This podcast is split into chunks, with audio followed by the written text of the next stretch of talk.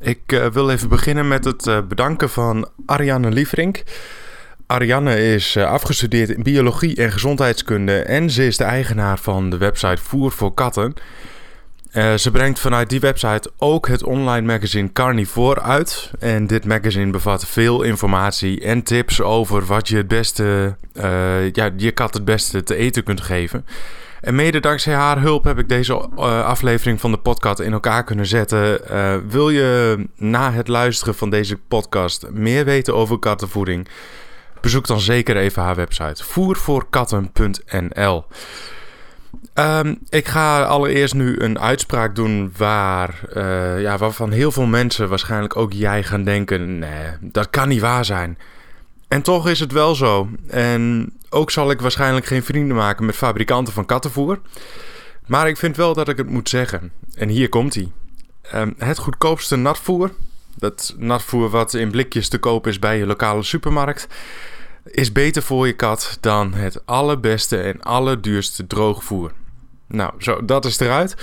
Ik hoop nu niet dat je afhaakt, maar dat je blijft luisteren naar de uitleg die, uh, die ik erbij ga geven.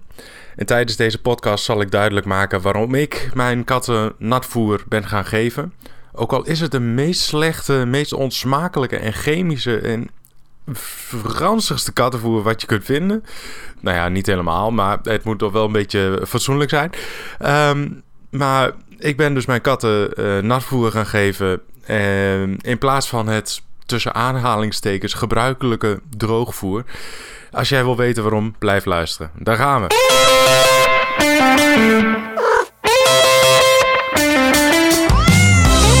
Nou, voor degene die is blijven hangen, uh, welkom bij deze toch wel contro controversiële podcast over kattenvoeding.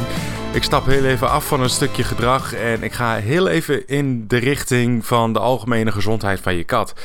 En wat mij betreft is voedsel toch wel een heel belangrijk onderdeel. Nou, sterker nog, het is het belangrijkste onderdeel van de gezondheid. En toch geven we onze katten massaal ongezond eten. Ik geef je vandaag vijf redenen waarom ik ben overgestapt uh, van de droge brokjes uh, naar natvoer. En de eerste reden is eigenlijk heel simpel. Brokjes zijn onnatuurlijk voor katten. Niet alleen komen katten in het wild uh, die genetisch uh, zo goed als 100% vergelijkbaar is met jouw kat. Die komen geen stapel brokjes tegen. Ze jagen. En dat doen ze op muizen, ratten, konijnen, eenden, vogeltjes, noem het maar op. Alles wat ze tegenkomen. En voor een kat is het dus heel onlogisch om brokken te eten in plaats van blikvoer of vlees. En vooral omdat de kat normaal gesproken zijn tanden niet gebruikt om te eten, maar om te jagen en te doden. Um, de prooi die wordt uh, opgegeten door middel van de tong. Op die tong, je hebt het vast wel eens gevoeld. Um, op die tong zitten weerhaakjes waarmee de kat de prooi stukje voor stukje ja, verorbert. Hij haalt het, hij schuurt het er langzaam af, zeg maar. Ik weet, het is niet het meest smakelijke onderwerp, maar het is wel belangrijk dat je weet waarom het onnatuurlijk is voor je kat om brokjes te eten. Oh ja, even iets tussendoor. Um, er gaat een verhaal er rond dat droogvoer zorgt voor een schone gebit. En dat is een fabeltje.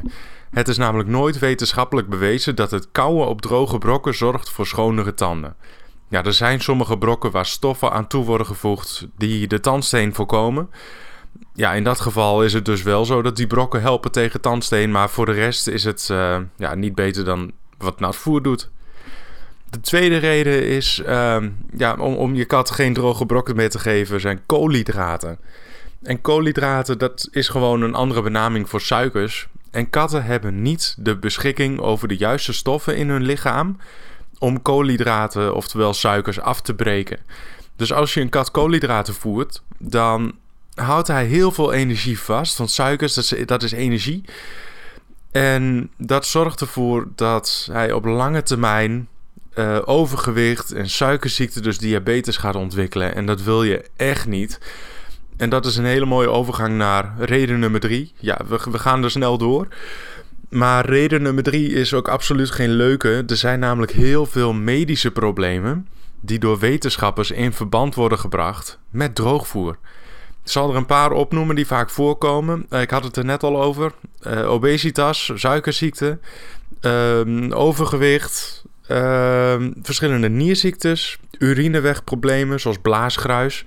wat heel veel voorkomt. Uh, leververvetting en zelfs astma. Dat je denkt, kan dat bij katten? Ja, tuurlijk kan dat bij katten.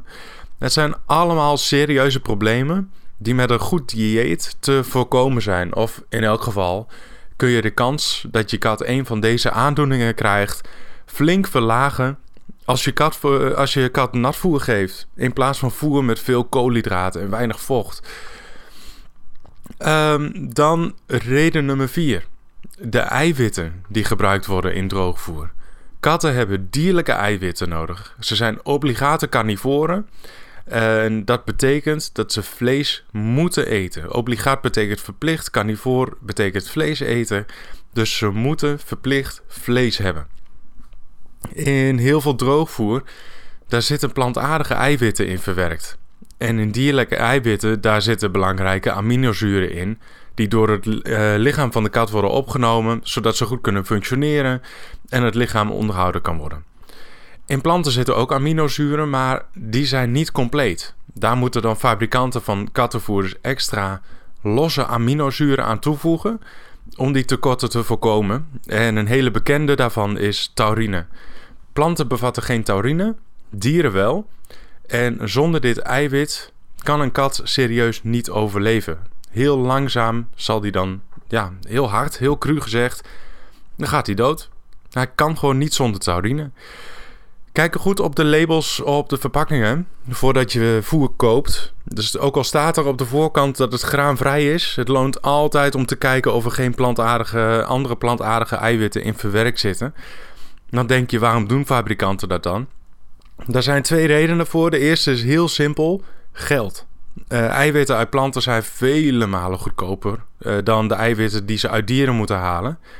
En het zetmeel in plantaardige ingrediënten, dat is nodig om de brokken te lijmen. Anders, dan, ja, anders vallen ze gewoon als poeder uit elkaar. En reden nummer vijf, voor mij de allerbelangrijkste reden, vocht. Wanneer je kat alleen maar droogvoer te eten krijgt, dan droogt je kat langzaam uit. Het is namelijk iets wat katten van nature niet, of in elk geval niet heel veel doen. Dat is drinken. Ze hebben niet dezelfde drive om te drinken zoals wij dat hebben. Wij, ja, wij hebben dorst, wij gaan drinken en ja, we houden dat goed bij. Maar normaal gesproken houden katten, die halen hun vocht uit prooien. Deze bestaan namelijk al voor nou, gemiddeld 75% uit water.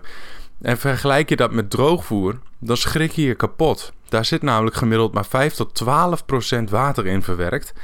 En in blikvoer daar zit 75 tot 85 procent vocht. En dat is ja, eigenlijk wat het meeste in de buurt komt van wat een kat binnen hoort te krijgen van de prooi die ze normaal gesproken vangen. Nou, als mensen dan naar dat blikje kijken en ze zien dat daar zoveel vocht in zit, dan denken ze dat ze een blikje water kopen, maar dat is niet zo. Ga maar eens na. Er zit vlees in.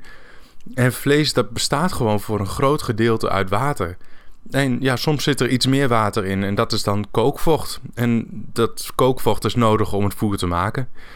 En dan hoor ik je al denken, uh, mijn kat, oh, die doet het prima op droogvoer. Hij drinkt veel, ik zie geen problemen. En dat klopt. Een kat op droogvoer, um, op een droogvoerdieet, die drinkt meer dan een kat die natvoer krijgt. Maar dat verschil in vochtopname, dat kunnen ze nooit goed maken met het drinken van water. En ja, het klopt, alle katten op droogvoer die doen het goed. Totdat ze buiten de bak plassen, omdat er kristallen in het bloed of in, het, in, het, in de urine zit. Of bloed in de urine. Uh, elke kat op droogvoer doet het goed totdat de tekenen van diabetes te zien zijn. Te zien zijn. En elke kat op droogvoer doet het goed totdat die niersteen groot genoeg is om je kat echt pijn te doen. Er is onderuit zoveel aan de gang. En katten laten dat echt maar heel, heel, heel zelden zien. Ze zijn echt meesters in het verbergen van pijn. Nou, dat uh, ja, was het voor vandaag. Dat waren ze. De vijf redenen waarom ik ben gestopt met die droge brokjes te geven. En nogmaals, ik wil je echt op het hart drukken. Het goedkoopste natvoer is beter dan het duurste droogvoer. Um, nog even een kleine side note. Uh, mocht je overwegen om je kat, uh, je kat rauw te gaan voeren, Uh, geef dan alsjeblieft niet het vlees van de versafdeling in de supermarkt wat je zelf koopt en zelf opeet. Als je geen vegetariër bent tenminste. Uh, maar kijk online naar speciaal rauw vlees voor katten. Want als je zelf rauwvoer geeft, dan mis je heel veel belangrijke ingrediënten. Dus zoek onder andere uh, op de naam BARF, B-A-R-F. En dat staat voor Biologically Appropriate Raw Food. En dat is ja, vertaald dan biologisch aanvaardbaar rauw vlees. Dit is speciaal gemaakt voor huisdieren. En het bevat alles, alle voedingsstoffen die je kat nodig heeft. Het is een complete maaltijd. Uh, er wordt nog heel veel wetenschappelijk onderzoek naar gedaan. Dus wees heel voorzichtig in wat je koopt.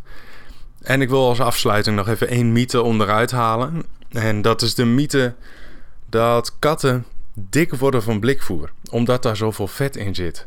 Maar katten hebben die vetten juist nodig en het vocht wat in het voer zit is essentieel voor de huid, voor, ja, voor, alles. Katten worden niet dik van natvoer met vetten, ze worden dik van droogvoer met koolhydraten. Nou, ik hoop van harte dat je er wat aan hebt gehad en dat je mijn adviezen te harte neemt. Voedsel is echt alles als het gaat om de gezondheid van je kat. Onderschat dat alsjeblieft niet.